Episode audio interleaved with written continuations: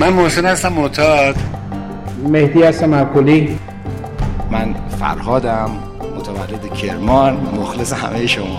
I'm an addict. My name is Billy.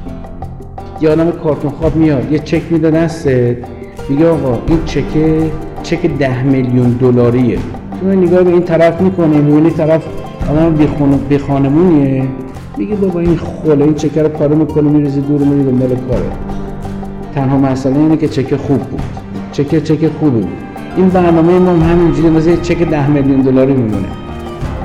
یه دوشنبه اپل ها رفتیم. گفتم خدا که هست. گفت اگه خدا هست این بچته. گفتم همین جوری. گفت یا خدایی هست یا خدایی نیست. سختی این کجاشه؟ حوصله دارید داستان برات بگم؟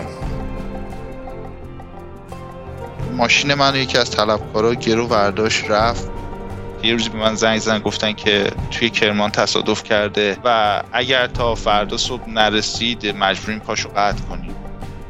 معلم فرانسه موقع من همسر امروز من. توی ایران رستوران غذاست ولی توی خارج از ایران رستوران مشروب و غذاست. آقا ببخش اینجا برای معتاداست برای افراد عادی نیست. گفتم منم معتادم. تو غلام نبوده. سلام. من سعید هستم و رد پا نهمین اپیزود پادکست پاک زیستنه که به لطف خداوند در اسفند ماه 99 منتشر میشه. پاک زیستن پادکستی شخصیه که در هر اپیزود از اون من با کمک و همراهی دوستانم ساعتی رو به گپ و گفت با اعضای انجمنهای دوازده قدمی معتادان و الکلی های گمنام و رفقای همدردمون اختصاص دادیم و سعی کردیم راوی داستان بهبودی این رفقا از زبان خودشون باشیم. اگر تا به حال ما رو شنیده باشید این رو می‌دونید. که علاوه بر برنامه های پادگیری مثل Apple Podcast، Google Podcast یا Castbox و Spotify و دیگر برنامه های پادکست خان، پادکست پاک زیستن در پادکست خان ایرانی ناملیک نیز قابل دسترس و شنیدنه. ضمناً اپیزودها با دو هفته تاخیر از زمان انتشارشون در کانال تلگرام پادکست قرار داده میشن که شما می‌تونید از طریق لینکی که در توضیحات تمام قسمت ها از جمله همین اپیزود و همچنین شبکه های اجتماعی قرار داده شده عضو کانال کتابخونی پاک زیستن بشین و علاوه بر اپیزودهای این پادکست از دیگر محتوای موجود در کانال نیز استفاده کنید پیشنهاد و درخواست ما شنیدن اپیزودهای پادکست از طریق برنامه های پادگیر و معرفی اون به ما بقیه دوستان و رفقاست که راهنمای کار و استفاده از این برنامه ها در قالب دو کلیپ تصویری ساده به تفکیک گوشی های اندروید و آیفون در صفحه اینستاگرام پادکست و کانال تلگرام قرار داده شده که در صورت نیاز می‌تونید به اونها مراجعه کنید. اما خبر جدیدی که بالاخره بعد از دو ماه زمان اعلامش فرا رسید. ساخت و در دسترس قرار گرفتن سایت پادکست پاکزیستن که از این طریق شما قادر خواهید بود. علاوه بر شنیدن مستقیم اپیزودهای پادکست در سایت به فایل های صوتی جلسات کتابخوانی و مطالب مرتبط دیگه دسترسی داشته باشید. لازمه ضمن تشکر از همراهی رفقا و دوستان. در راه اندازی و سر شکل دادن به این سایت این نکته رو عرض کنم که قطعا ایراد و نواقص زیادی رو می‌تونین در این سایت ببینین و راستش دلخوشم به همراهیتون با مشارکت قصه زندگیتون با ارسال نظراتتون و گفتن ایرادها و کمک به رفعشون برای بهتر شدن این رسانه. همچنین ضمن تشکر از همه دوستانی که در ساخت این پادکست مشارکت می‌کنن چه از طریق مالی و چه از طریق ارسال نظراتشون و پیام های محبت آمیزشون اگر دوستی تمایل به حمایت مالی از این پادکست داره می‌تونه از طریق لینکی که در توضیحات همین اپیزود قرار داده شده جهت ورود به صفحه هامی باش پادکست و حمایت از ما استفاده کنه. لازم عذرخواهی کنم. بابت این صدای سرماخورده و گرفته و تنها کاری که تونستم برای کمتر آزار دیدن شما انجام بدم این بود که من در این قسمت براتون قصه ای نمیگم و در عوض دلنوشته ای از احسان حسینی نسب رو میشنوید به خانش محمد امین چیتگران عزیز و بعد از اون میشینیم پای قصه اروند.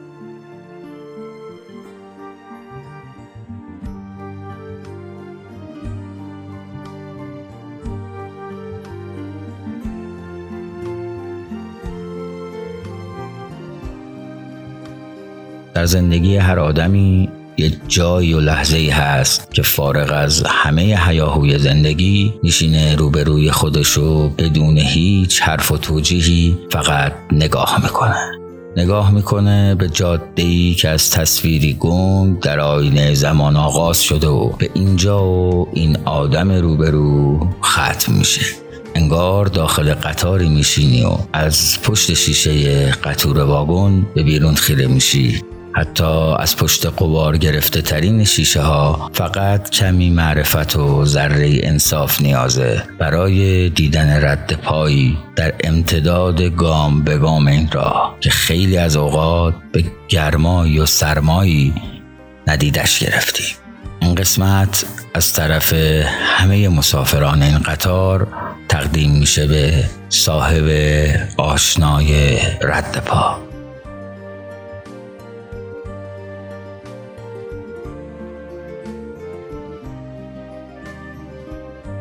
خانوم ها آقایان به پادکست پاکزیستن خوش آمدید.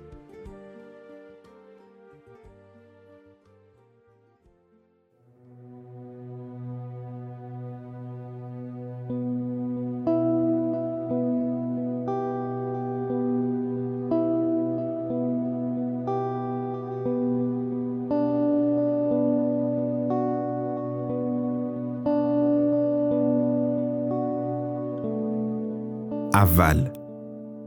اسمعی افهم یا علی ابن سعید. مشتی خاک شتک می شود به آسمان و زنی از حال می رود. دختری زنجموره می کند به صورتش خنج می کشد و رد چهار ناخن بلند روی صورتش خراش می اندازد. گیسوان پریشانش در باد می لغزد. خاک و غبار آمیخته شده است. با سیاهی مانتوی بلند و شال مشکیش. اسمعی افهم یا علی ابن سعید. مردی میان سال سیگاری میگیراند و بغزش را با دود سیگار مزه مزه می کند و بازدمش را با دود پرت می کند در هوا. پیراهنش بوی خاک و عرق و توتون سوخته می دهد مرد میان سال از گوشه لبها سیبیلش را می جود که گریه از چشم ها و دهان به بیرون نتراود. بوی کافور می آید رد کافور روی بینی جنازه‌ای که توی قبر خوابیده مانده. صورت سفیدی از زیر پارچه ای سپید پیداست. روی صورت کافور ماسیده با خطوط چهره در هم تنیده شدند. کنار پیله چشم ها کافور آماس شده و روی پیشانی کپی از کافور هنوز باقی است. توی دهان خورده خاکی است که تربت کربلاست و به نیت تبرک گذاشتند در دهان میت.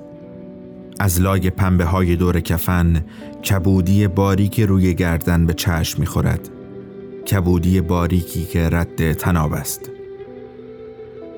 اسمعی افهم یا علی ابن سعید. تو پینگ بونگت خوب بود. همه حتی آقای ولیخانی معلم ورزشمان که از همه بازیش بهتر بود را در مدرسه می بردی. فوتبالت هم همینطور. اگرچه بعدترها گفتی کفش هایت را آویزان کرده ای اصلا چه اهمیتی داشت که فوتبالت توی حیات کوچک مدرسه من خوب باشد؟ درس و مشقت هم بدک نبود. محجوب هم بودی. خدا مرزتت علی. آن چشم های سیاه که مستوری و مستی را در خود جمع کرده بود چقدر حجب و حیا داشت. راستی چند سال است که دیگر با پیراهن تترون ندیدمت که سر چهارراه خلیلی بیستی و با همسایه‌ای هم کلاسی هم محلی حرف بزنی. چند سال است که راکت پینگ پونگ به دست نگرفتی و با من پینگ پونگ بازی نکردی. چند سال است که پایمان در یک زمین مستطیلی به یک توپ پلاستیکی دولایه نخورده است. چند سال گذشته از زمان رفاقت های ما. نمی‌دانم اما هرچه هست انگار بزرگ شده ایم. خیلی بزرگتر از چیزی که در دوران کودکی فکرش را می کردیم اسمعی افهم یا علی ابن سعید. هجله گذاشتند سر کوچه الرحمن می‌خوانند. اسفند و کندر میسوزانند. داماد شده ای انگار. راستی آن رد بنف چه بود روی گردنت؟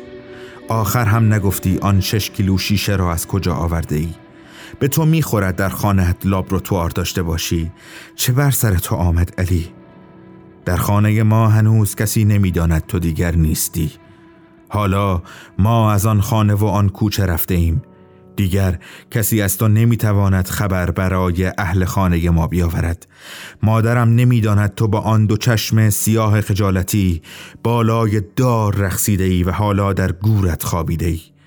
نمی‌داند همان که صبحهای جمعه میآمد پی من تا در زمین پشت خانه من فوتبال بازی کنیم. اعدام شده است.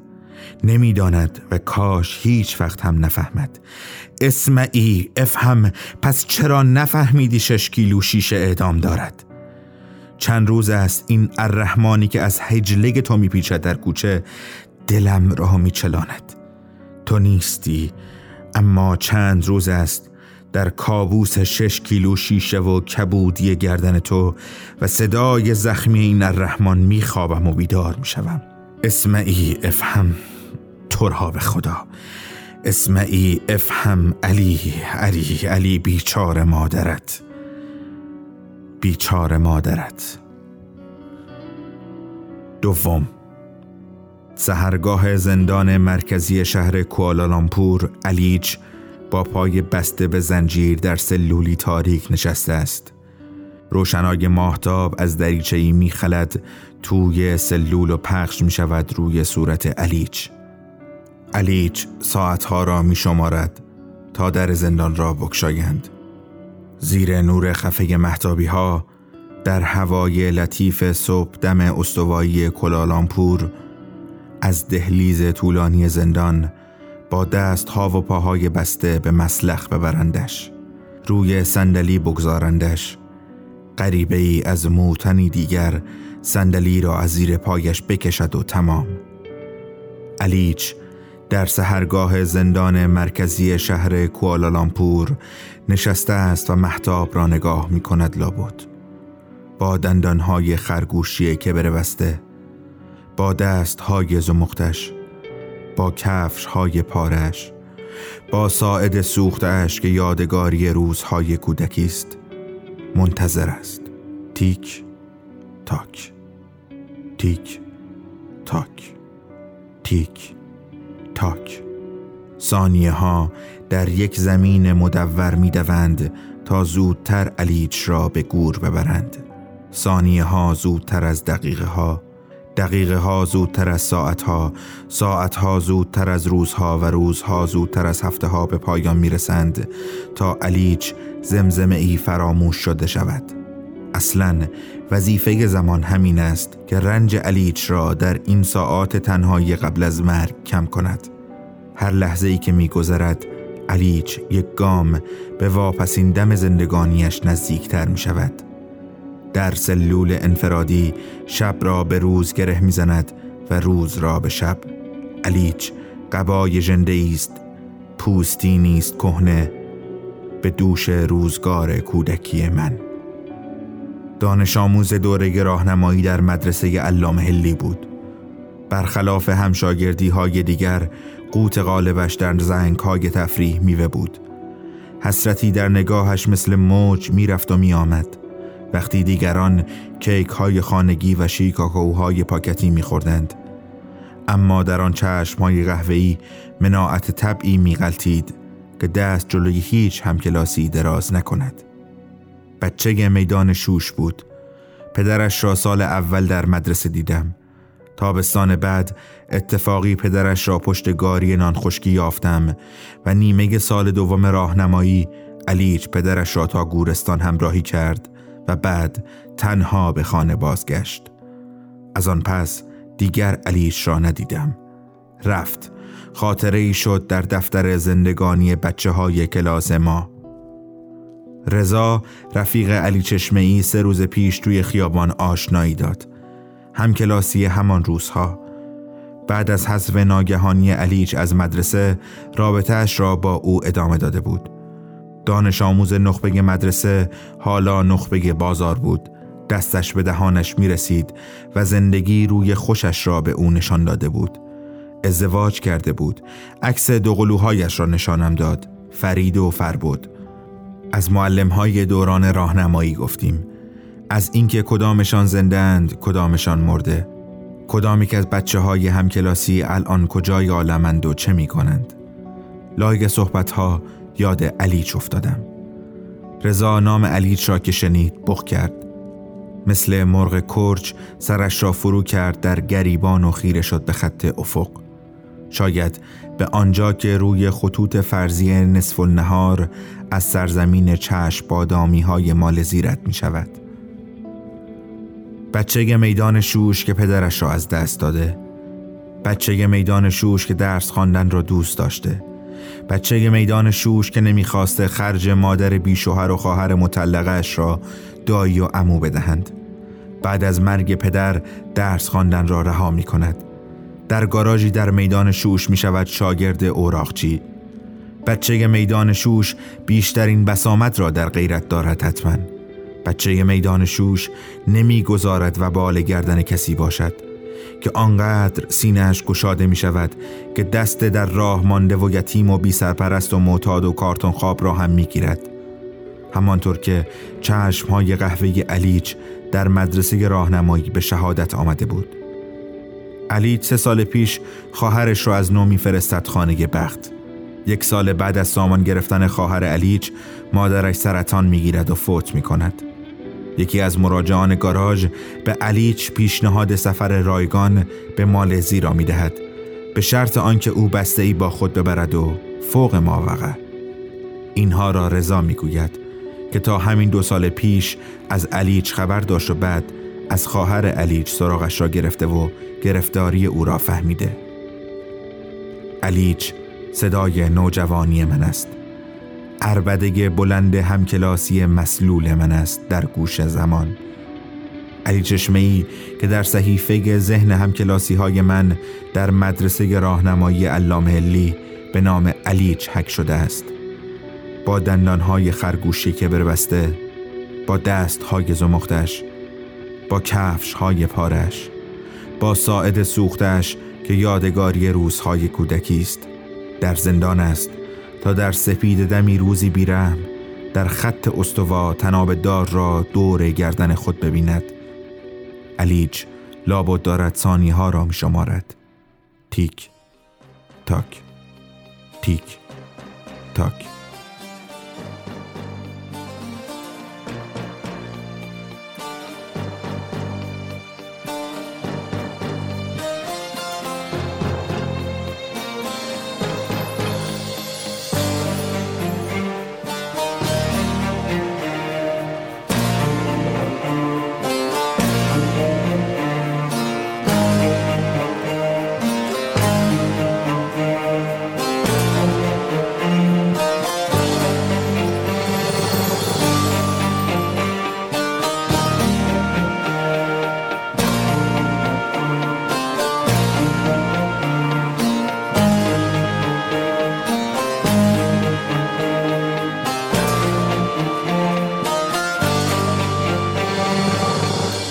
Seninle duramam. Bu akşam çıkar giderim. Hesabım kalsın mahşere. Elimi yıkar giderim. Sen zahmet etme yerinden. Gürültü yapmam derinden. Parmaklarım gibi akar giderim. Artık sürersin bir safa. Ne cismim kaldı ne cefa. Şikayet etmem bu defa. Dişimi sıkar giderim. Bozar mı sandın acılar? Belaya atlar giderim Kurşun gibi, manzer gibi Dal gibi, patlar gibi. Bozar mı sandın acılar? Belaya atlar giderim Kurşun gibi, manzer gibi. Dal gibi, patlar gibi.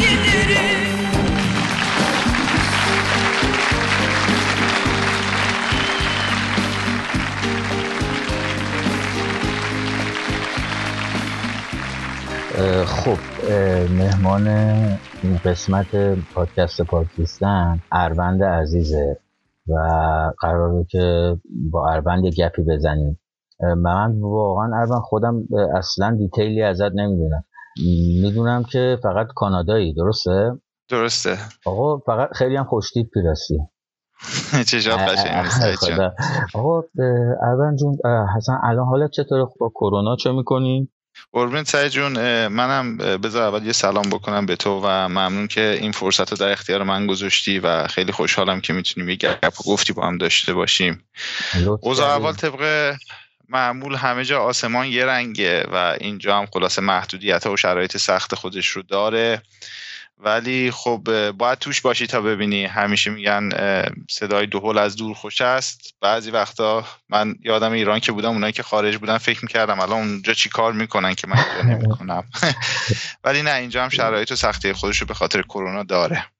داره قطعا. من دیروز بود توی جلسه ای که تو لطف کرده بودی البته لینکش رو برای من فرستادی. و من دیروز به طور اتفاقی یه تایمی داشتم تو شرکت کردم و موضوع جلسه در حقیقت رعایت سنت دوم و اینکه چیکار چیکار باید بکنیم برای تازه واردا این بود و من فقط حالا فارغ از مبحثی که مطرح شد یه موضوعی که من بهش اشاره کردم گفتم به هر حال اتفاقی تو این عالم یه برکتی با خودش داره دیگه. که اتفاقات خوب و بد نداریم دیگه. خوب و بد از دید ماست.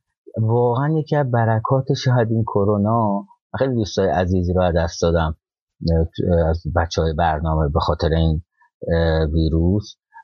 ولی یکی از برکاتش می‌دونی چی بود؟ حداقل تو ایران این تعصبات این ای هم تو ای ای اینا برداشته شد. می‌دونی چی میگم؟ من احساس می‌کنم خیلی این فضاه خیلی کمک کرد به این موضوع. خب آقا دیگه از من می‌خوام دیگه بسپرم فیلیبون رو به خود شما. منم اگر اجازه بدی اصلا قطع می‌کنم صدامو. من خودم من واقعا نمی‌دونم زندگی خود می‌دونه. پس دیگه آقا در اختیار شما. حتما سعید جان فقط اگر جایی صدام قطع شد چون من با هدستم به من بگو که وصلشم به گوشی. ولی خب خیلی هم اوکی که میوت کن و هیچ مشکلی نداره. آه هدست شما خارجی خیلی هم خوب داره صدات منم یه بار دیگه سلام می‌کنم. دمت کم سعید جان که من این فرصت رو دادی. گفتی از برکات کرونا و حالا شرایطی که پیش اومده در هر صورت تمام اتفاقات زندگی همونجور که گفتی یه سری معایب و یه سری محاسن برای زندگی ما داره. خب منم توی کرونا اگر بخوام از بود اجتماعی و کاری نگاه بکنم آسیب زیادی خوردم کارم رو از دست دادم یک سال کار نداشتم درآمد زیادی رو از دست دادم. ولی خب خدا رو شکر اصلا بابت هیچ کدومش ناراحت نیستم. از بود اجتماعیش از بود بیماری و از دست دادن عزیزا. منم عزیزایی توی ایران از دست دادم به خاطر همین بیماری. و از اون بود چرا؟ خیلی آسیب دیدم و ناراحت شدم. ولی یه چیزی که خیلی خوشحال شدم این بود که من رو دوباره به ان ایران بس کرد. چون ان ای ایران یا حالا انجمن دوازده قدمی توی ایران کل سرمایه زندگی منه و خیلی من بهش مدیونم و سالهایی که از ایران دور بودم و امکان جلسه آنلاین نبود شاید من هفت سال با چنگ و دندون پاکیمو فقط حفظ کردم چون خب اینجا قدرت جلسات ایران رو نداشته و نداره و امیدوارم که یه روزی پیدا بکنه. در نهایت شروع می‌کنم میریم جلو. ببین قصه زندگی رو اگه بخوام بگم می‌تونم برگردم به سالهای خیلی دور و هفت سالگی و هشت سالگی بعد بیام بالاتر. ولی خب خیلی واقعا اونجا چیز خاصی نمیشه پیدا کرد. چیز زیاده ولی من بیشتر یاد گرفتم راجع به چیزهایی که به دست آوردم و چیزهایی که باعث تغییر شده در من اروند صحبت بکنم. ولی خب یه اشاره خیلی کوچیک می‌کنم که من به خاطر شرایط اجتماعی و اقتصادی که داشتیم توی کودکی و من یادم از بچگی آدم یه پسر توپل مپلی بودم و همیشه توی اجتماع مدرسه خانواده حتی پدرم این چاقی من مورد تمسخر قرار می‌گیره و یکی از رنجش های بزرگ من از اجتماع همه جا شده بود. و من از 7 سالگی یادم اون موقع زمان جنگ بود و حالا شرایط اقتصادی بد بود. اون موقع پدر مادرها همه سر کار می‌رفتن و اینجوری بود که بچه ها خودشون بعد از مدرسه میمدن خونه و نهارشون رو گرم می‌کردن و کارهای خودشون رو از سن 6 سالگی انجام می‌دادن. آره صوفی بعد از اوری و اینا بود داره یادم. دقیقا دقیقا. و من یه من ببخشید قطعت می‌کنم. چند سال تقریبا من؟ 38 او دقیقا همسن آره بچه کجایی؟ یعنی بچه کجا... آره کدوم؟ کجا تهران شهرارو و ستارخان من تا 20 سالگی اونجا بودم. بعد از اونم رفتیم سمت پونک. تا زمانی که دیگه مهاجرت کردم و از ایران اومدم. ببخشید قطعت کردم آقا. نه هر جا سوالی بود بگو خوشحال میشم. و همون داستان صبحی و بعد از که گفتی برای من یه خوبی شد اون زمان چون من صبحی بودم برادر بزرگتر من بعد از اوری بود و من بعد از اورا که اومدم خونه از سیگارای پدرم توی یخچال یادمه که بلند می‌کردم و می‌رفتم و توی همون توی گوشه مصرف می‌کردم. و اومدیم بالاتر حالا تا سن 13 14 سالگی به همین روال. چند باری توی هفته این کار رو تکرار می‌کردم و دیگه اونا جواب نداد. و اون موقع یادمه توی حالا خانواده‌ای که من بودم یه رقابتی بین پسر خاله ها و پسر دایی ها و پدر مادر انداخته بودن و از یه جا بعد من یادم شوهر خالم و پدر من و اینا توی مهمونی که جمع می شدیم خیلی دوست داشتن که بگم پسر ما مشروب خورتره پسر ما توانایی و جنبش بالاتره. به علاوه اینکه خودشون هم جنبه بالایی توی مصرف الکل دارن و من از سن 13 14 سالگی با پدرم و برادرم و حالا فامیل که میشستیم مصرف مشروب جلوی خودشون شروع کردیم و خب قطعا زمانهایی هم که من می‌تونستم بدون اینکه اونا متوجه بشن خودم هم مصرف مشروب رو داشتم. تا اینکه من 17 سالگی وارد دانشگاه شدم چون من یک سال جهشی خونده بودم و یه سال زودتر وارد دانشگاه شدم. دانشگاه من شهرستان بود و زمانی که دانشگاه قبول شدم چون خیلی همیشه از سمت پدرم محدودیت ها و سختگیری ها توی خونه بود من باید می‌رفتم شهرستان و احساس کردم که یک دنیای جدیدی به روی من باز شده که دیگه هر کار دلم بخواد بکنم می‌تونم برم بکنم.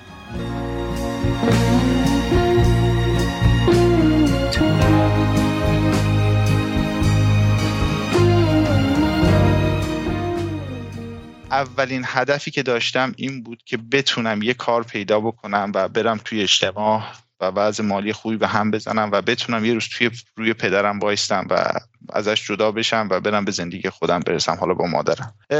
با دو سه سالم طبق همین روالی که می‌رفتم شهرستان و میومدم برای دانشگاه با مصرف مشروب گذشت و یادم که از سال دوم من یه خونه گرفتیم اونجا با چند تا همخونه که از تهران میومدن و اون زمان همخونه های من همه مصرف کننده مواد بودن ولی من مصرف نکردم هیچ وقت باهاشون تو اون دو سه سال اول. چون همیشه دیدگاه همین بود که مواد مخدر اصلا چیز خوبی نیست. چون اگر مزش زیر زبون من بره دیگه نمی‌تونم متوقفش کنم اگر چیز خوبی باشه و اگرم چیز بدی باشه اصلا واسه چی مصرفش کنم. ولی اینا همه توی شعار و تئوری بود و تو سن 21 دو سالگی من به خاطر اینکه گفتم می‌خواستم کار بکنم و به درآمد خوبی برسم یه مغازه باز کرده بودم توی ستارخان توی اون درآمد خوبی داشتم و حالا بر حسب طمعی که داشتم و می‌خواستم زودتر پیشرفت بکنم یه مغازه بزرگتر رفتم توی عباس آباد تهران باز کردم تو سال 82 با ماهی دو میلیون و خورده اجاره و اونجا جایی بود که فشارهای مالی فشارهای خانوادگی به من غلبه کرد و من دیگه نتونستم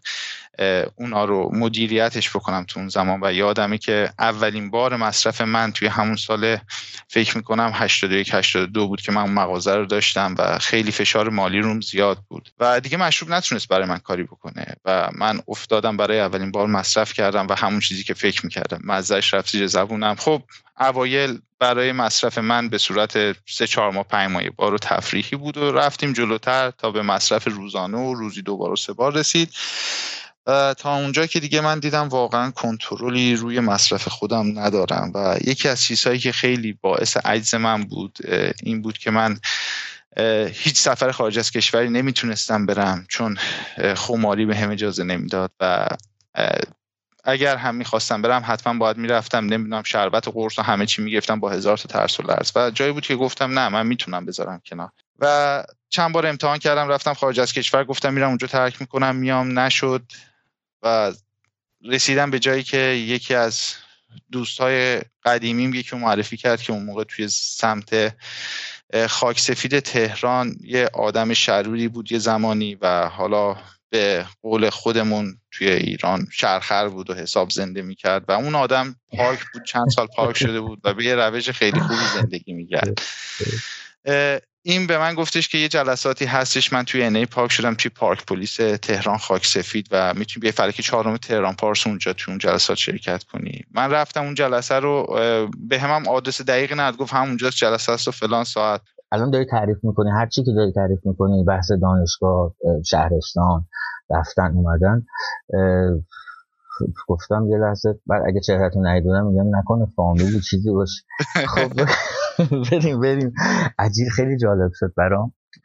بی دلیل نیست سعید. ما تو برنامه من دوسته که واقعا دوستم باشن تعدادشون شاید خیلی محدود باشه. بچه های انجمنی خیلی دارم ولی به نظر من بی حکمت نیست که یهو یه،, یه،, یه چیزی بین ماها تو برنامه یه سری افراد بین همدیگه گیر می‌کنه. سوای اون جلساتی که شرکت می‌کنه دقیقا دقیقا موافقم با و قطعا یه چیزی تو اون عقبه هستش که ما خبر نداریم فقط احساسش می‌کنیم و ما رو به سمت همدیگه جذب می‌کنه. نظر من دقیقا.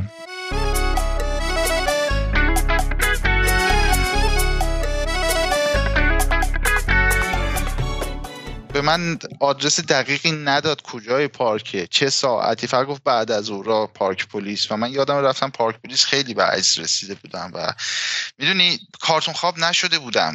دستم جلوی کسی دراز نبود. ولی می‌دونستم که من نرفتم دانشگاه. من من, من نباید اینجا باشم. اینو می‌دونستم. ولی نمی‌دونستم چی کار باید بابتش بکنم. می‌دونستم که صبح تا شب من داره با یه آدم مصرف کننده میگذره. من نمی‌دونم نصف ساقی های رسالت و سرا افسری. حالا چون دانشگاه من گرمسار بود می‌رفتم من می‌شناسم ولی من قرار نیست اینا رو بشناسم. من نرفتم نمی‌تونم یه رشته بخونم که آخر آقابتم به اینجا برسه. و نتونستم توی اون جلسه پارک پلیس متاسفانه پیدا بکنم. و رفتم گوگل کردم خیلی گشتم دیدم که نزدیک ما توی غرب تهران یه جلسه صبح برگزار میشه. پارک اکوزیستی کشور توی سعادت آباد. و بله، نمی‌دونستم پارک نمی‌دونستم که اون پارک اکوزیستی همون پارکی که توی خیابون سوم یکم آره. و یادمه که من یک بعد از اون کل سعادت آباد و از زمین مارسان مدرس تا میدون شهرک هی می‌رفتم یکی یکی پارک ها رو میگشتم که ببینم پارک اکوزیستی کدومه. و خب موقع مثل الان گوگل و این امکانات نبود که گوگل کنی و جی پی اس اصلا اصلا. ولی خب اون پارک رو پیدا کردم و اولین جلسه صبح خودم شرکت کردم با کلی ترس و لرز. ولی موقع توی کتابخونه تشکیل می‌شد درسته؟ یا بیرون بودن هنوز؟ نه بیرون توی فضای باز توی فضا باز بودن آره. پارچه برزنتی میکشیدیم دور آره. هنوز نرفته بودیم تو؟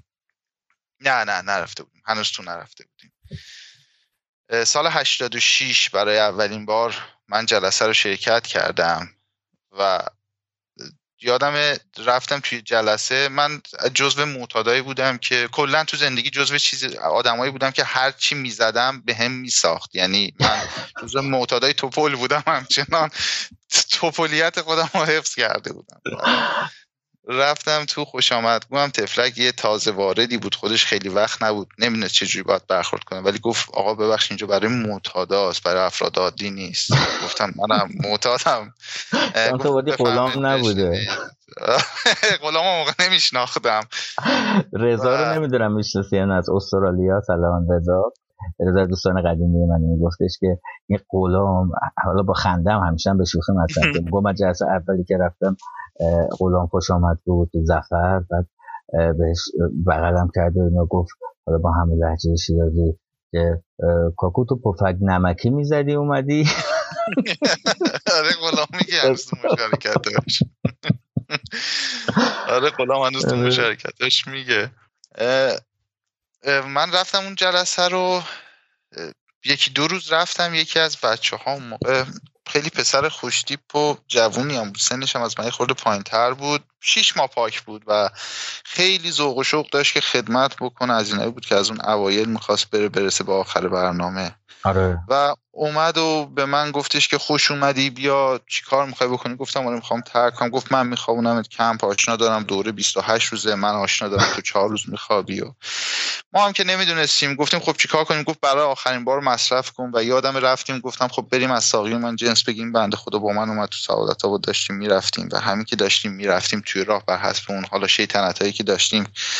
با دو تا دختر خانم شما رو رد و بدل کردیم. اینا هم اومدم با ما رفتیم خونه این پسر نشستیم و ما مشروب خوردیم. ما نگاه کرد و گفتم که خب تو چرا نمی‌خوای؟ گفت نه من خیلی وقت من الان شیش ماه نمی‌خورم ولی شما راحت باشین. و من احساس کردم خب برنامه همینه دیگه. و بعد از اونجا ما رو برد کم خوابوند یه چهار روزی بودیم برگشتیم بیرون. سر تو در نیارم. برگشتم و بعد از 35 روز من لغزش کردم و برای دو سال از برنامه دور شدم. ولی خب نمی‌دونستم برنامه چیه نه قدم چیه نه راهنما چیه. و دو سال من توی سختترین دوران زندگیم بود. چون نه دیگه مصرف به هم لذت می‌داد نمی‌دونستم که چیکار باید بکنم و خاطرمه که روزایی بود که من می‌رفتم قد مصرف روزانم جنس می‌گرفتم که بیشتر نباشه و نصفشو مصرف می‌کردم. بقیهشو می‌رفتم مینداختم سر کوچه تو سطل آشغالای شهرداری که دیگه پیداش نکنم و فردا صبح خودم می‌رفتم سر اون سطل آشغال ببینم اگه آشغالا رو نبردم می‌تونم بردارم مصرف کنم. نمی‌دونستم چمه ولی می‌دونستم اصلا درست نیست این شرایط. دو سالم به همین منوال گذاشت تا دیگه به شرایط خیلی سختی رسیدم و اون موقع بر حسب حالا کاسبی که من همیشه داشتم از 17 18 سالگی کار کردم یه سری جاها زمانت یه سری افراد کرده بودم یه سری بدهی ها اومد. چک های خودم پاس نمی‌شد. کارهایی که من پشت چک های حالا همکارامو امضا کرده بودن و فراری شده بودن اومده بودن پولاشونو می‌خواستن. همین دوستای مصرف کننده و شرایط. ما خز این عادت هم داریم دیگه. چکای خودمون مونده چکای بقیه هم امضا می‌کنیم. دقیقاً دقیقاً. و یادمه که اون موقع ماشین منو یکی از طلبکارا گرو ورداش رفت و اصلا من گفتم چی کار می‌تونم؟ من هیچ کار نمی‌تونستم بکنم. و گفت اگه کاری هم بکنی زنگ می‌زنم بیان و خب آدم معتادم همیشه ترسی باشه. حتی اگه کار درست هم انجام بده همیشه ترسی باشه که نکنه گیر بکنه. دقیقا. همیشه این ترس ته وجود من بود و خیلی جاها مجبور شدم به خاطر اون ترس باج بدم. ولو اینکه اهن و تروب می‌کردم و سعی می‌کردم خیلی دادار دور بکنم ولی ته وجودم همیشه ترسی بود که من گیرم. در صورتی که اگر کار درست رو انجام می‌دادم. و شاید همین باعث این بود که هیچ وقت نرفتم دنبال حسابام. همیشه چک های برگشتی من بیرون موند ولی کسایی که طلبشون داشتن اومدم و گرفتم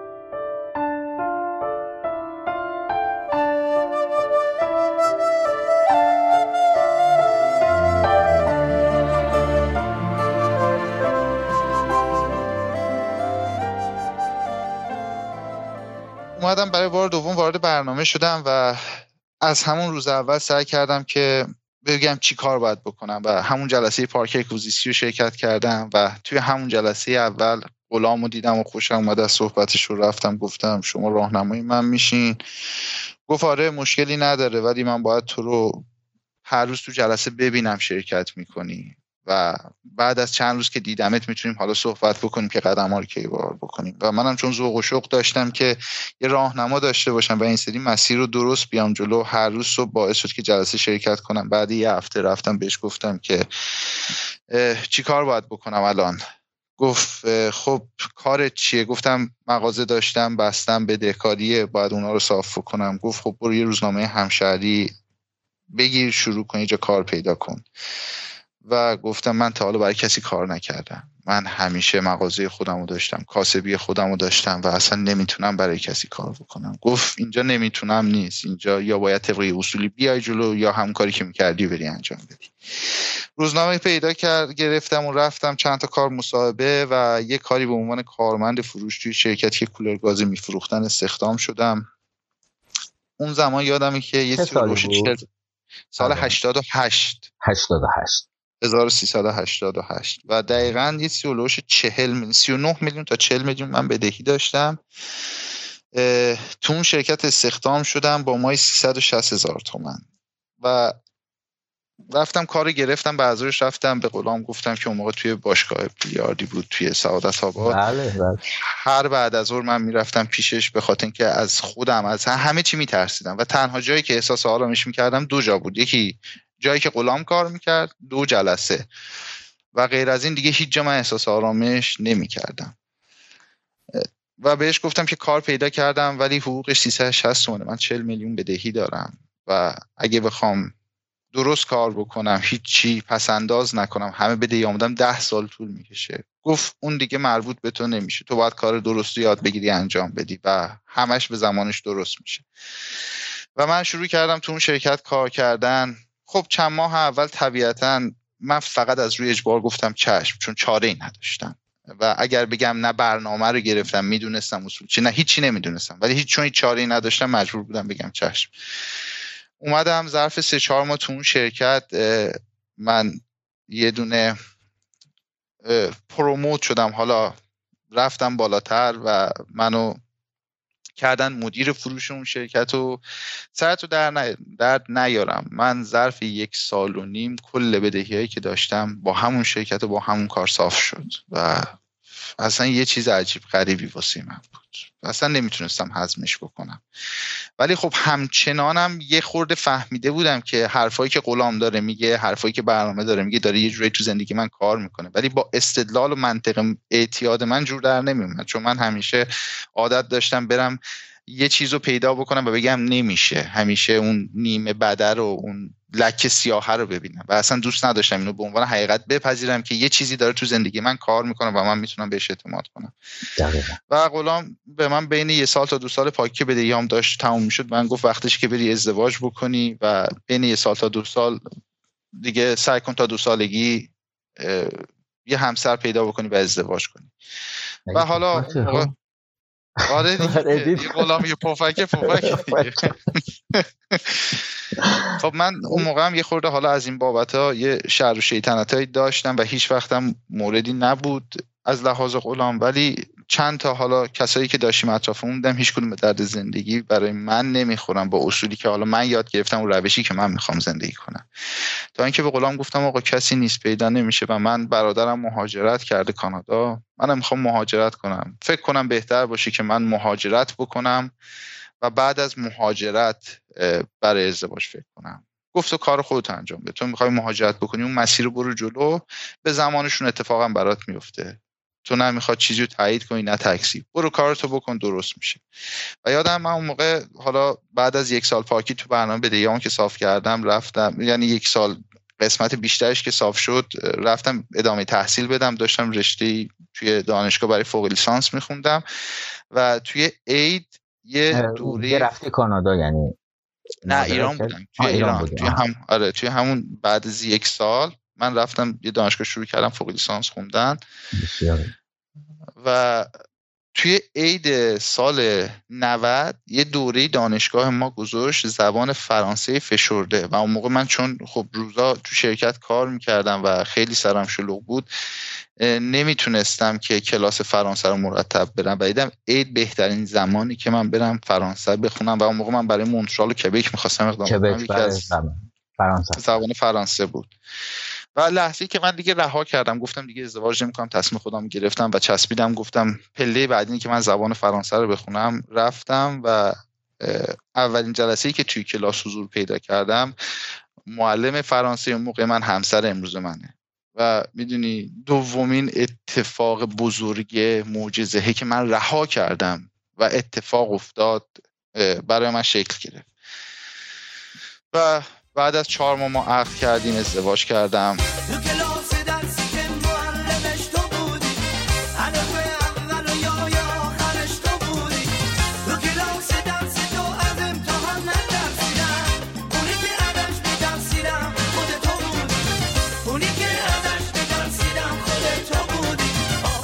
یه دو سال کار مهاجرتمون طول کشید چون خانم منم می‌خواست مهاجرت بکنه خب پروندهش جلوتر بود و اصلا کلا پرونده من از دست وکیل در اومد و حالا هزینه هایی که سیف شد و زمانی که به نفع من شد دیگه اصلا فرانسه هم نخوندم و رفتیم توی روال مهاجرت و توی حدود آره چهار سال پاکی بودیم که من مهاجرت کردم.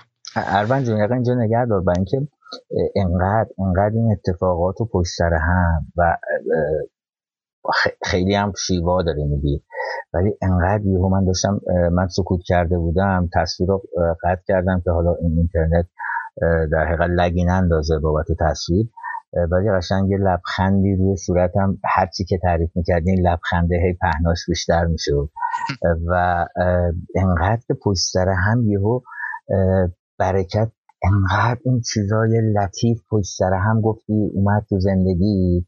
اصلا هم یه فرصتی مهیا شد که تو بتونی در حقیقت یه زبانی بخونی یعنی یه آپشنی برات پیش اومد. بعد نگاه کردی که خب بذارم زبانه رو بخونم. بعد ولی اصلا تو دل همون اصل ماجرا تو دل همون بود. تو اونجا مثلا یه آشنا شدی دقیقا همسرت دیگه همسر فعلی. فعلی. و امیدوارم که سالهای سال بر آرامش و شادی در کنار هم زندگی کنیم.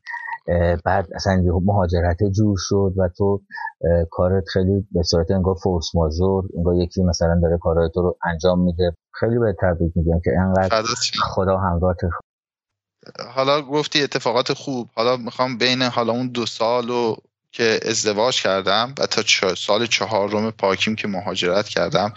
بگم که همیشه هم زندگی بر وفق مراد من نبود ولی چه جوری برنامه کار کرد و چه اتفاقات بدی افتاد بعد خب بین دو سال تا چهار سال من از لحظه که حالا توی عید 90 خانممون دیدیم و بعد از چهار ماه که ازدواج کردیم یه مشکلات ریشه با پدرم همیشه توی خونه داشتیم به خاطر اخلاقای تند و حالا مسائلی که داشت و اینو قشنگ راهنمای من غلام بریز در جریانش بود.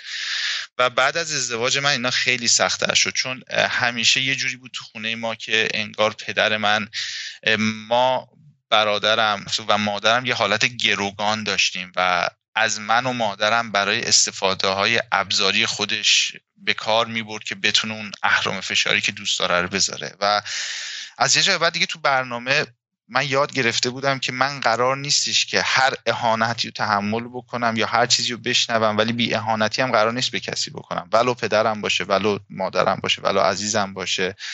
نه حق دارم به کسی احترام بی احترامی کنم. نه کسی هی باید به طور مرتب به من یا عزیزان من بی احترامی کنه. زندگی کنم بگذارم دیگرانم زندگی کنم ولی خب چندین بار با پدرم صحبت کردیم ازش تقاضا کردیم بابا یه خورده اخلاقت مناسب تر باشه و نشد متاسفانه. و دیگه یه روز به غلام گفتم واقعا غلام تو در جریان ریزیش هستی من دیگه به خیر خیرم رسیده. چی کار می‌تونم بکنم؟ الان دیگه همسرم هم به من اضافه شده مادرم هم هست و الان همسر منم داره آسیب می‌بینه مادر منم حالا که سالهاست داره آسیب می‌بینه. گفت خب می‌تونی چه کار می‌تونی بکنی؟ گفتم هیچی می‌تونم مادرم و همسرم بردارم و خونه و زندگی و همه چی برای پدرم بذاریم و بریم شهرستان زندگی کنیم.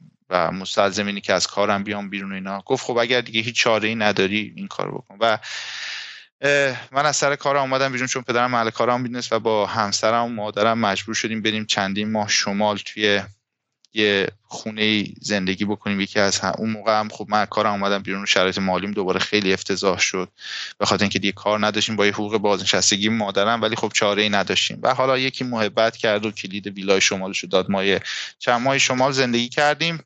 تا اینکه پدرم به طور مرتب پیگیر ما بود که این برنامه ما رو پیدا بکنه و یه جوری بود که دیگه فهمیده بود که چقدر اشتباه بزرگی انجام داده. تا یه روزی به من زنگ زدن گفتن که توی کرمان تصادف کرده و اگر تا فردا صبح نرسید مجبوریم پاشو قطع کنیم. و من شبونه با همسرم با ماشین پا شدیم رفتیم صبح رسیدیم کرمان توی بیمارستان. و همون اولین نگاهی که پدرم به من داشت دوباره همون توهینا همون فهاشی و همون چیزا و هیچی عوض نشده بود. و ما از یه شهرستانی نزدیک کرمان یه دونه آمبولانس خصوصی گرفتم و پدرم به یه بیمارستان خیلی خصوصی و خوب توی کرمان منتقل کردیم و من رفتم پیشش شروع کردم بهش رسیدگی کردم و دوباره شروع شد. یعنی هیچی تو اون آدم عوض نشده بود و این بیماری اعتیادی که سالها جزو معتادهایی بود که مصرف نمی‌کرد و همیشه به دیگران آسیب می‌زد و خودش رو حق به جانب می‌دونست. و واقعا من دیگه نمی‌تونستم تحملش کنم. یعنی واقعا تحملش برای من سخت بود و تو اون بیمارستان خصوصی دوباره همه چی شروع شد و زنگ زدم دوباره به تهران به غلام گفتم اینجوریه. گفت خب فکر می‌کنی؟ خب ما هم چون اصلیتمون کرمانی بود اونجا خیلی فامیل آشنا داشتیم. گفت خب کسایی هستن که بهش رسیدگی کنن. وضعیت مالی. گفتم هم پول تو حسابش گذاشتیم هم خودش داره هم هم فامیلا هستن. گفت خب نداره بیا. ولی دورا دور پیگیرش هستیم.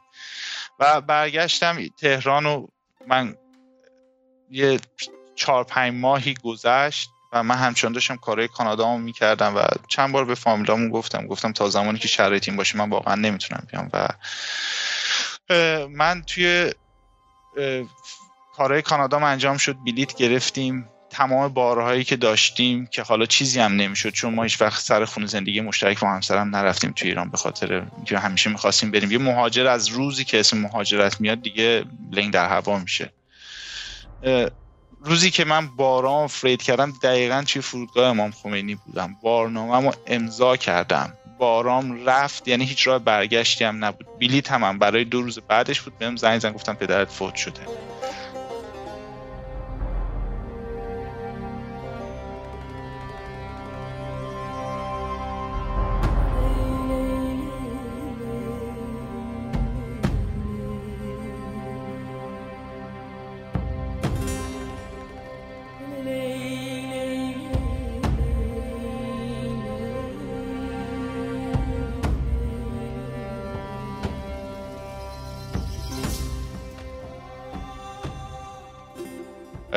خیلی سخت بود. خیلی سخت بود و رفتم بلیت کانادامو عوض کردم انداختم عقبتر رو شبونه رفتم کرمان با هواپیمای ماهان. کارهای پزشکانی اینا رو بکنیم که اون زمانم یادمه که می‌خواستن که جنازه پدرمو تحویل بدن. خیلی متاسف شدم در من در حقیقت صدامو قطع کرده بودم. ابراز همدردی کردم فدا چم دمت کم حالا همین دیگه که میگم سختی هاشم می‌رسه. بله. و یه جایی توی یه کتاب پایه میگه یه جایی توی زمان بهبودی هست که مرگ عزیزی رو می‌بینی و احساس می‌کنی یه لگد محکمی توش کمت خورده. من خیلی با پدرم مشکل داشتم. ولی تنها چیزی که همیشه بهش افتخار می‌کردم که یک بارم بهش تو نگفتم. علا رقم تمام بی احترامی که شد یک بارم تو روش وای نستادم. و یکی از دلایلی که همه چی رو ول کردم و کلیه اون بدبختی ها و خونه به دیوشی ها و در به دریا رو پذیرفتم این بود که نمی‌خواستم یه روز من بخوام تو روی اون وایستم و می‌خواستم همیشه اون احترام حفظ بشه. ولی به هر حال اتفاقی بود که افتاد و ما رفتیم و پدرم رو منتقل کردیم تهران. کلی مراسمش انجام شد و مهاجرت به نوبه خودش خیلی پروسه سختی. حالا تا زمانی که از دور می‌بینی میگیم مهاجرت میره طرف خوش میگذره میره راحت میشه. یا هزار تا حرف دیگه که همه ما شنیدیم از بچگی. ولی از لحظه که می‌خوای مهاجرت کنی واسه شخص مهاجر خیلی تا باید باشی توش تا ببینی. ولی رفتیم و منتقل کردیم تهران و کارهای کفن و دفن و ختم و هفت انجام شد و دقیقا من سه شنبه که هفت پدرم بود چهارشنبه صبحش دوباره بلیتم و تغییر دادم که بیام کانادا چون اینجا هم باید سعی ترین اومدیم کارهای اداره مهاجرت رو انجام بدیم. خیلی وقتی نداشتیم. اومدیم کانادا و همزمان پدر خانم من سرطان داشت و شیمی درمانی شد توی ایران. اومدیم اینجا با تقریبا یه مبلغ خیلی خیلی کمی پول چون کل هزینه کرده بودیم بابت اومدن. و اومدیم اینجا و شروع کردیم پنج شیش ماه زندگی. من قبل از اینکه مهاجرت کنیم من همیشه برنامه من یاد داد که باید آیندهمو ببینم هدف داشته باشم. و تنها اتفاق بزرگی که افتاد این بود که من توی دوران قبل مصرف همیشه دوست داشتم هر کاری رو از مدیریتش شروع بکنم. و اصلا نمی‌خواستم پله ها رو طی بکنم به جای خوبی برسم. همیشه می‌خواستم برم تو اون جا خوبه قرار بگیرم و با بابتش بهای سنگین داده بودم. ولی برنامه من یاد داد که زندگی پله به پله است مرحله به مرحله است.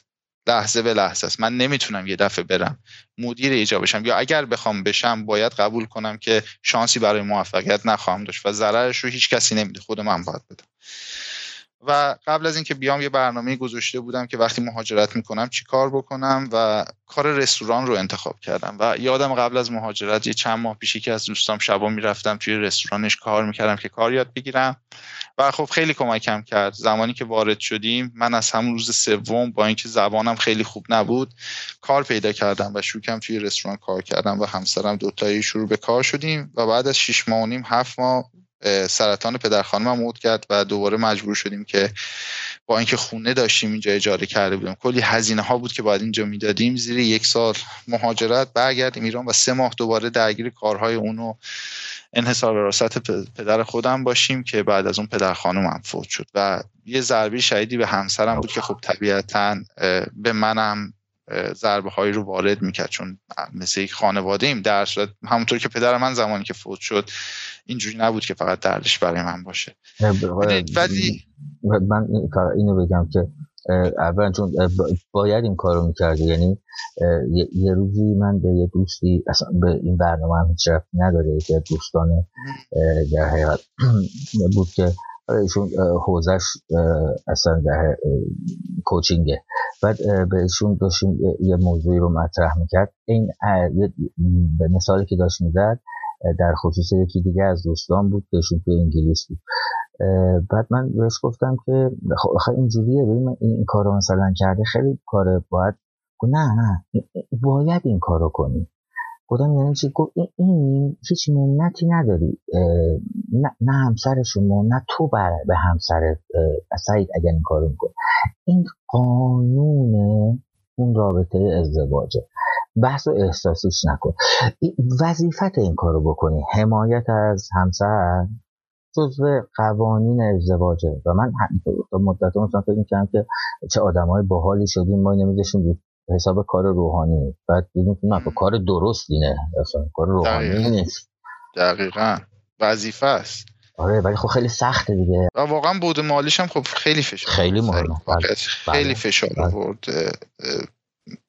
و واقعا اون موقع اذیت میشه ولی یه یه چیز رو من می‌دونستم که من تحت هیچ شرایطی نباید مصرف کنم و من باید پاکیمو حفظ کنم.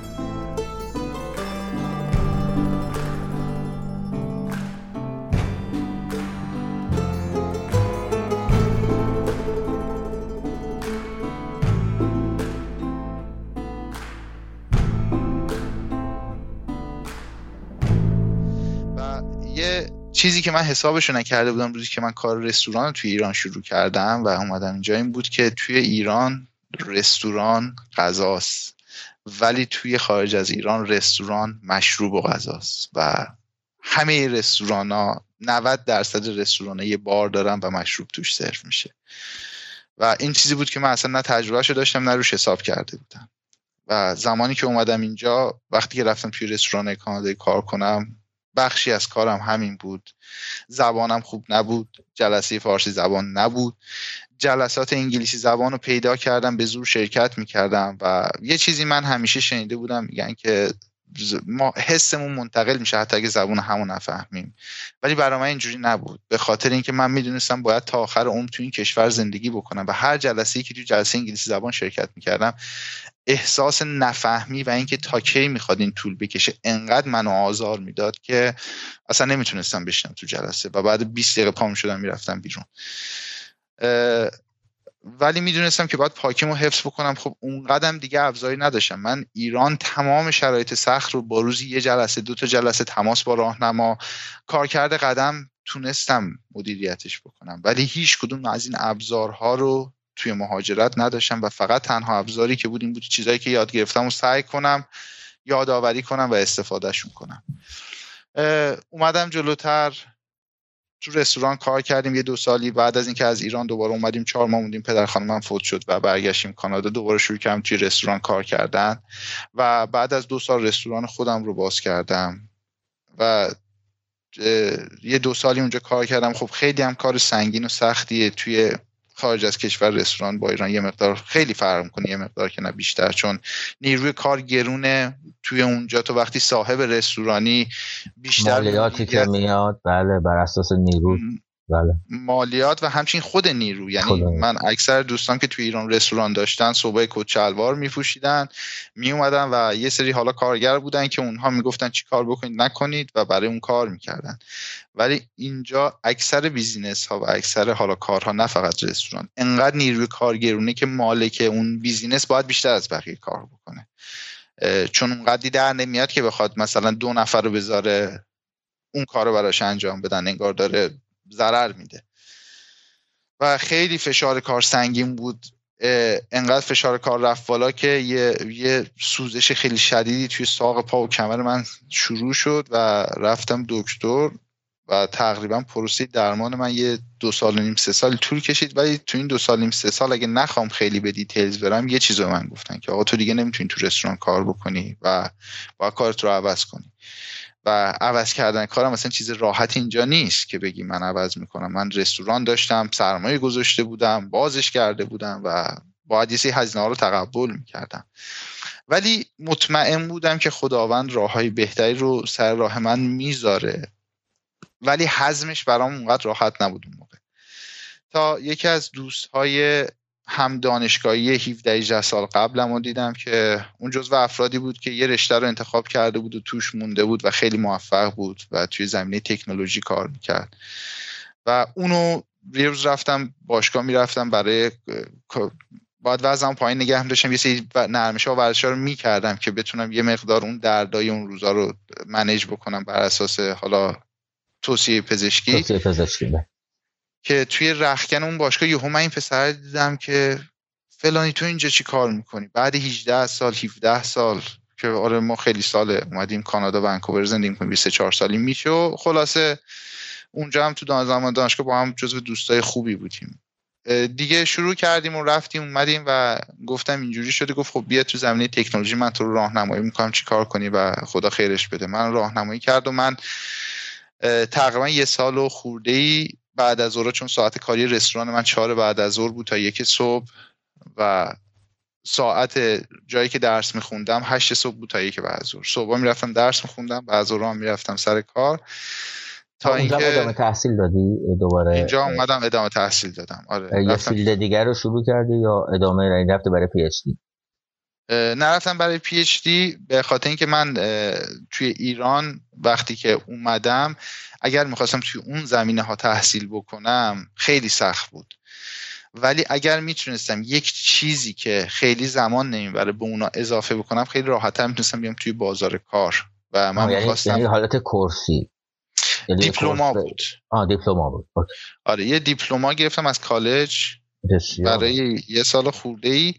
و رشته که رفته بودم یه خوبی که داشت این بود که خیلی جا برای پیشرفت داشت و خیلی از مدارک تو می‌تونی به صورت اینترنشنال بین المللیه بری مثلا خیلی انتخاب هوشمندانه ای آره من می‌شناسم بچه‌ای که انتخاب هوشمندانه رو می‌کنم خب؟ مایکروسافت گوگل یا حالا کمپانی بزرگ میری مدرکاشون رو می‌گیری و MCSE و اینا رو در حقیقت می‌گیری. آره دقیقا. آره که بعدش هم من گرفتم دیگه. چهار تا هم از اونا فعلا گرفتم. می‌دونی به من برنامه یاد داد انعطاف پذیر باشم. به من برنامه یاد داد. اگر اتفاقی میفته که باب میل من نیست راش این نیست که من بشینم بزنم تو سر خودم گریه کنم. راش اینه که بگردم ببینم چی کار من می‌تونم بکنم و سهم من چیه کار من چیه. و خب من رفتم اون درس خوندم. رفتم همین که اومدم از کالج بیرون ظرف دو هفته توی یکی از کمپانی های خیلی خوب اینجا کار پیدا کردم و به عنوان قرارداد سه ماهه استخدام شدم. ولی خب مدیرم خیلی از کار من خوشش اومد و حالا به صورت اینکه حالا ما این اصول انگار همه جا با خودمون می‌بریم دیگه. خودش یه افزایش حقوق خیلی خوب به من داد و منو به صورت دائم استخدام کرد تا کرونا پیش اومد و کمپانی 500 نفر پرسنل داشت مجبور بود 100 نفر رو در فاز اول اخراج کنه که منم جزو اونا بودم. ولی هیچ وقت ناراحتش نیستم چون افرادی بودن که با سی سال سی و پنج سال سابقه از اون کمپانی اخراج شدن به خاطر اینکه کمپانی از لحاظ مالی به فشار افتاد. ولی من خب برنامه رو پیدا کردم. اول کرونا شد جلسات آنلاین شروع شد و انگار دنیا رو به من دادن. چیزی که من از روزی که پامو گذاشتم مهاجرت کردم آرزوی داشتنش رو داشتم و همین امروزم با هیچی رو این کره خاکی عوضش نمی‌کنم. دستم توی دست بچه های NA قرار گرفت مخصوصا بچه های ایران. اون سختی اولیه دیگه نیست. من الان توی ونکوور توی هیئتشون توی ناحیهشون خدمت دارم. خیلی کارا رو می‌کنم. ولی فارسی زبان ریشه منه و می‌دونی من هر چقدرم که زبانم خوب بشه توی جلسه انگلیسی زبان باز باید فکر کنم. باز باید ترجمه کنم تو ذهنم چی می‌خوام. نمی‌تونم احساسمو بریزم بیرون به راحتی فارسی زبان. و خب من خیلی از بچه ها بود که تا چهار سال پاکی شاهد موفقیت و پیشرفتشون بودن و پیام امید و وعده آزادی زندگی من شده بودن و انگار به من دنیای دوباره رو دادن. خیلی بهت میگم از لحاظ مالی برام سخت بود از لحاظ کاری خیلی برام سخت بود و ولی پذیرفتمش خیلی راحت خیلی سریع و چسبیدم به جلسات. تا اینکه دیدم که خب توی این وقتی که الان من کار نمی‌کنم شاید بهتر یه چیز دیگه یاد بگیرم که یه سه چهار ماهی وقت گذاشتم یه کار دیگرم یاد گرفتم که الان از اون کارم دارم درآمدزایی می‌کنم. و دوباره الان دو هفته هم است که تو همون رشته تکنولوژی توی کمپانی دیگه استخدام شدم با شرایط خیلی بهتر. و اگه بخوام خلاصش رو بهت بگم عجیب غریب این برنامه تو زندگی من داره کار می‌کنه ولی همیشه به شکل خوب کار نکرده. اون لحظه هایی که باب میل من نبوده که خیلی لحظات زیادی هم بوده من تنها کاری که کردم فقط سعی کردم بگردم پیدا کنم ببینم کار درست چیه. چون از روز اولی که پامو گذاشتم توی برنامه برای بار دوم حرف غلام یادمه که کار درست چیه و من امروز دنبال کار درست میگردم نه دنبال نتیجه ای که من فکر می‌کنم خوبه یا من فکر می‌کنم بده.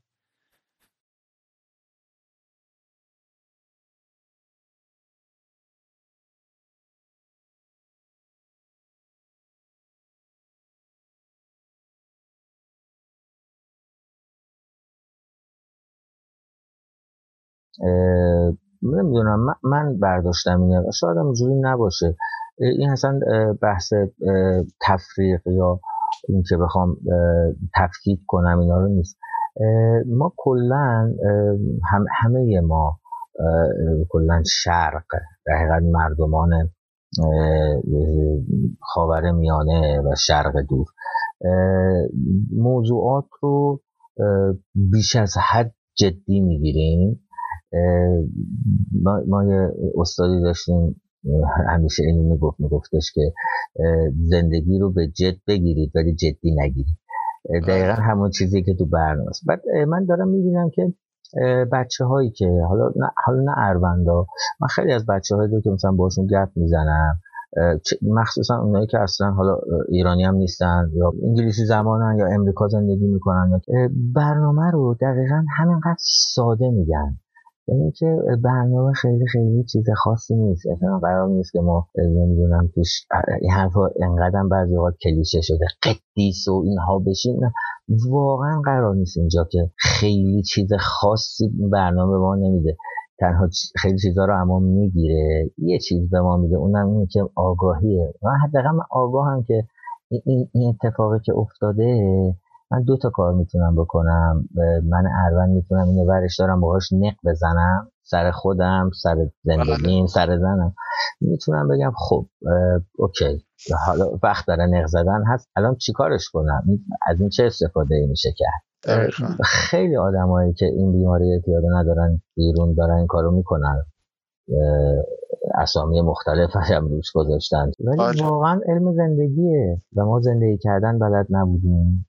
و چقدر چقدر من اینو دارم تو روند زندگی این داستانی که قصه که داشتی می‌گفتی تعریف می‌کردی چقدر مشهود بود. و خیلی اصلا هم از کلمات خیلی نمی‌دونم قصار اینجوری استفاده نمی کنی واقعا هم همینه به همین سادگیه.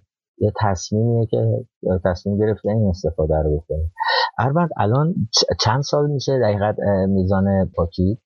یازده سال و پنج ماه و سه روز. یازده سال خیلی آره بعد چند تا سال موقعی که می‌خواستی ازدواج کنی یعنی که کسی که یه زبان در حقیقت خارجی رو یاد می‌گیره مجبوره با بابت فهم اون زبان فرهنگشون هم یاد بگیره. یعنی یکم ارتقا هم پیدا می‌کنه. بله. بعد موقعی که تو به عنوان یه آدمی که اونم حالا مثلا یه زبانی مثل مثلا فرانسه میای روبرو میشی با زن خودم می‌ذارم تو. با یه دختر خانومی که در کسفت استاد زبان فرانسه است. بعد حالا یه در حقیقت علاقه ایجاد میشه و تو باید بگی بهش. اینو چجوری هندل کردی؟ اتفاقش برام میگی چی شد؟ آره آره حتما چرا که نه. ببین من خیلی رو می‌بینم. حتی اینجا هم هستن بچههایی که میان و جلسات رو مجبورن که با گمنامی بیان حتی جلوی همسرشون چون حالا یا ازدواج کردن یا بعد از پاکیشون ازدواج کردن به همسرشون نمی‌دونن. ولی حقیقتش اینه که من اصلا ببین بهت میگم یه چیزایی رو برنامه میگه یا باید از همون اول بگیری و اجراش کنی یا باید دردش رو بکشی و بعدا اجراش کنی یا باید اجراش نکنی و همیشه دردش رو بکشی. من وقتی که میگم این ای همه چیز زندگی تو اولویت اول زندگی منه اینه که از همون اولم بوده از بار دوم که پاکشم تو اولویت زندگی من بوده. من زمانی که رفتم با همسرم صحبت کنم از همون جلسه دوم گفتم من مصرف داشتم. مواد مختلفی مصرف کردم. گذشته خیلی خوب و جذابی نداشتم و همه تلاشم اینه که آینده رو بسازم و انجمن ای و دوازده قدمم میرم. و چون اصلا نمی‌خواستم از همون اول با یه دروغی شروع کنم که مجبورشم یا سالها بکشمش یا تا آخر اون بخوام با دوز و کلک برم حتی یه جلسه رو شرکت بکنم. و خیلی صادقانه گفتم و سپردم نتیجه رو به اون کسی که باید مدیریت بکنه. من کار درست رو همونی که میگم کار درست رو سعی کردم انجام بدم. بعد ریاکتشون چی بود؟ ریاکتش خب که مشخص چی بود؟ ولی خب هم... گفت باید راجبش فکر کنم گفت باید راجبش فکر بکنم. و حالا اتفاق خوبی که افتاده بود این بود که حالا مادر همسر من به واسطه اینکه سالها توی بخش درمانی بیمارستان ها کار می‌کرد و یه آدمی بود که با فضای درمان خیلی آشنا بود. من اینو بعد از, بعد از ازدواج فهمیدم. سه چهار سال فهمیدم. چهار پنج سال فهمیدم. چون دیگه بعدا خانم من نگفت. اومد فقط اون موقع من گفت اوکیه. ولی خب چیزی که بود اینه که با مادر زنم صحبت کرده بود و گفته بود حالا کسی که داره میاد جلو این شرط داشته و اون بهش گفته بود که می‌تونن خیلی آدمایی باشن بهتر از آدمایی که بیرون هستن و فکر نمی‌کنم مشکل ایجاد بکنه. و این چیزی نبود که من اون موقع بفهمم. من چند سال فهمیدم حرف آخر اروان اگه تموم شده. حرف آخر این که همون چیزایی که روزهای اول تو اوج درد و گرفتاری برای من کار کرده امروز هم برای من کار می‌کنه. ولی اگر من اون نتیجه ای که همیشه دوست دارم رو نمی‌بینم شاید من یه مقدار دارم با حساسیت یا غرور بیشتری به مسائل رو نگاه می‌کنم یا شاید فراموش کردم که از کجا اومدم. و اگر همون اصول ساده رو امروز هم بیام انجام بدم من مطمئنم که توی زندگی من کار می‌کنه و اصلا نمی‌خوام تعمیمش بدم به عمومیت یا چیزی چون اینا همه تجربه شخصی من بود و زندگی من بود. ولی خب خیلی هارم دیدم که همین اتفاق براشون به طور مشابه به دفعات افتاده و برای تو هم آرزوی موفقیت و پیروزی و سلامتی دارم. قربونت برم. اول خیلی ممنونم بابت وقتی که اختصاص دادی به ازت تشکر می‌کنم. وقتی حالم بد بود خیلی چیزا داشتم کم بود. هیچ کسی هم دورم نبود. دستامو گرفتی چه زود؟ وقتی همه پسم زدن شروع کردم قدم زدن. تو خلوت خودم بودم می‌خواستم بگیر جونمو گفتم خدا خودت بیا با دست تو بذار روشونه هم آروم بشم. چرا اینجوری با این آدم مای توی شهر. اینقدر پس زدن منو تا از همشون دور بشم. مثل آب زلال بودم کاری کردن تیره بشم. خدا خودت بیا با دست تو بذار روشونه هم آروم بشم. چرا اینجورین با هم؟ این آدم توی انقدر پس زدن منو تا از همشون دور بشم. مثل آب زلال بودم کاری کردن تیره بشم.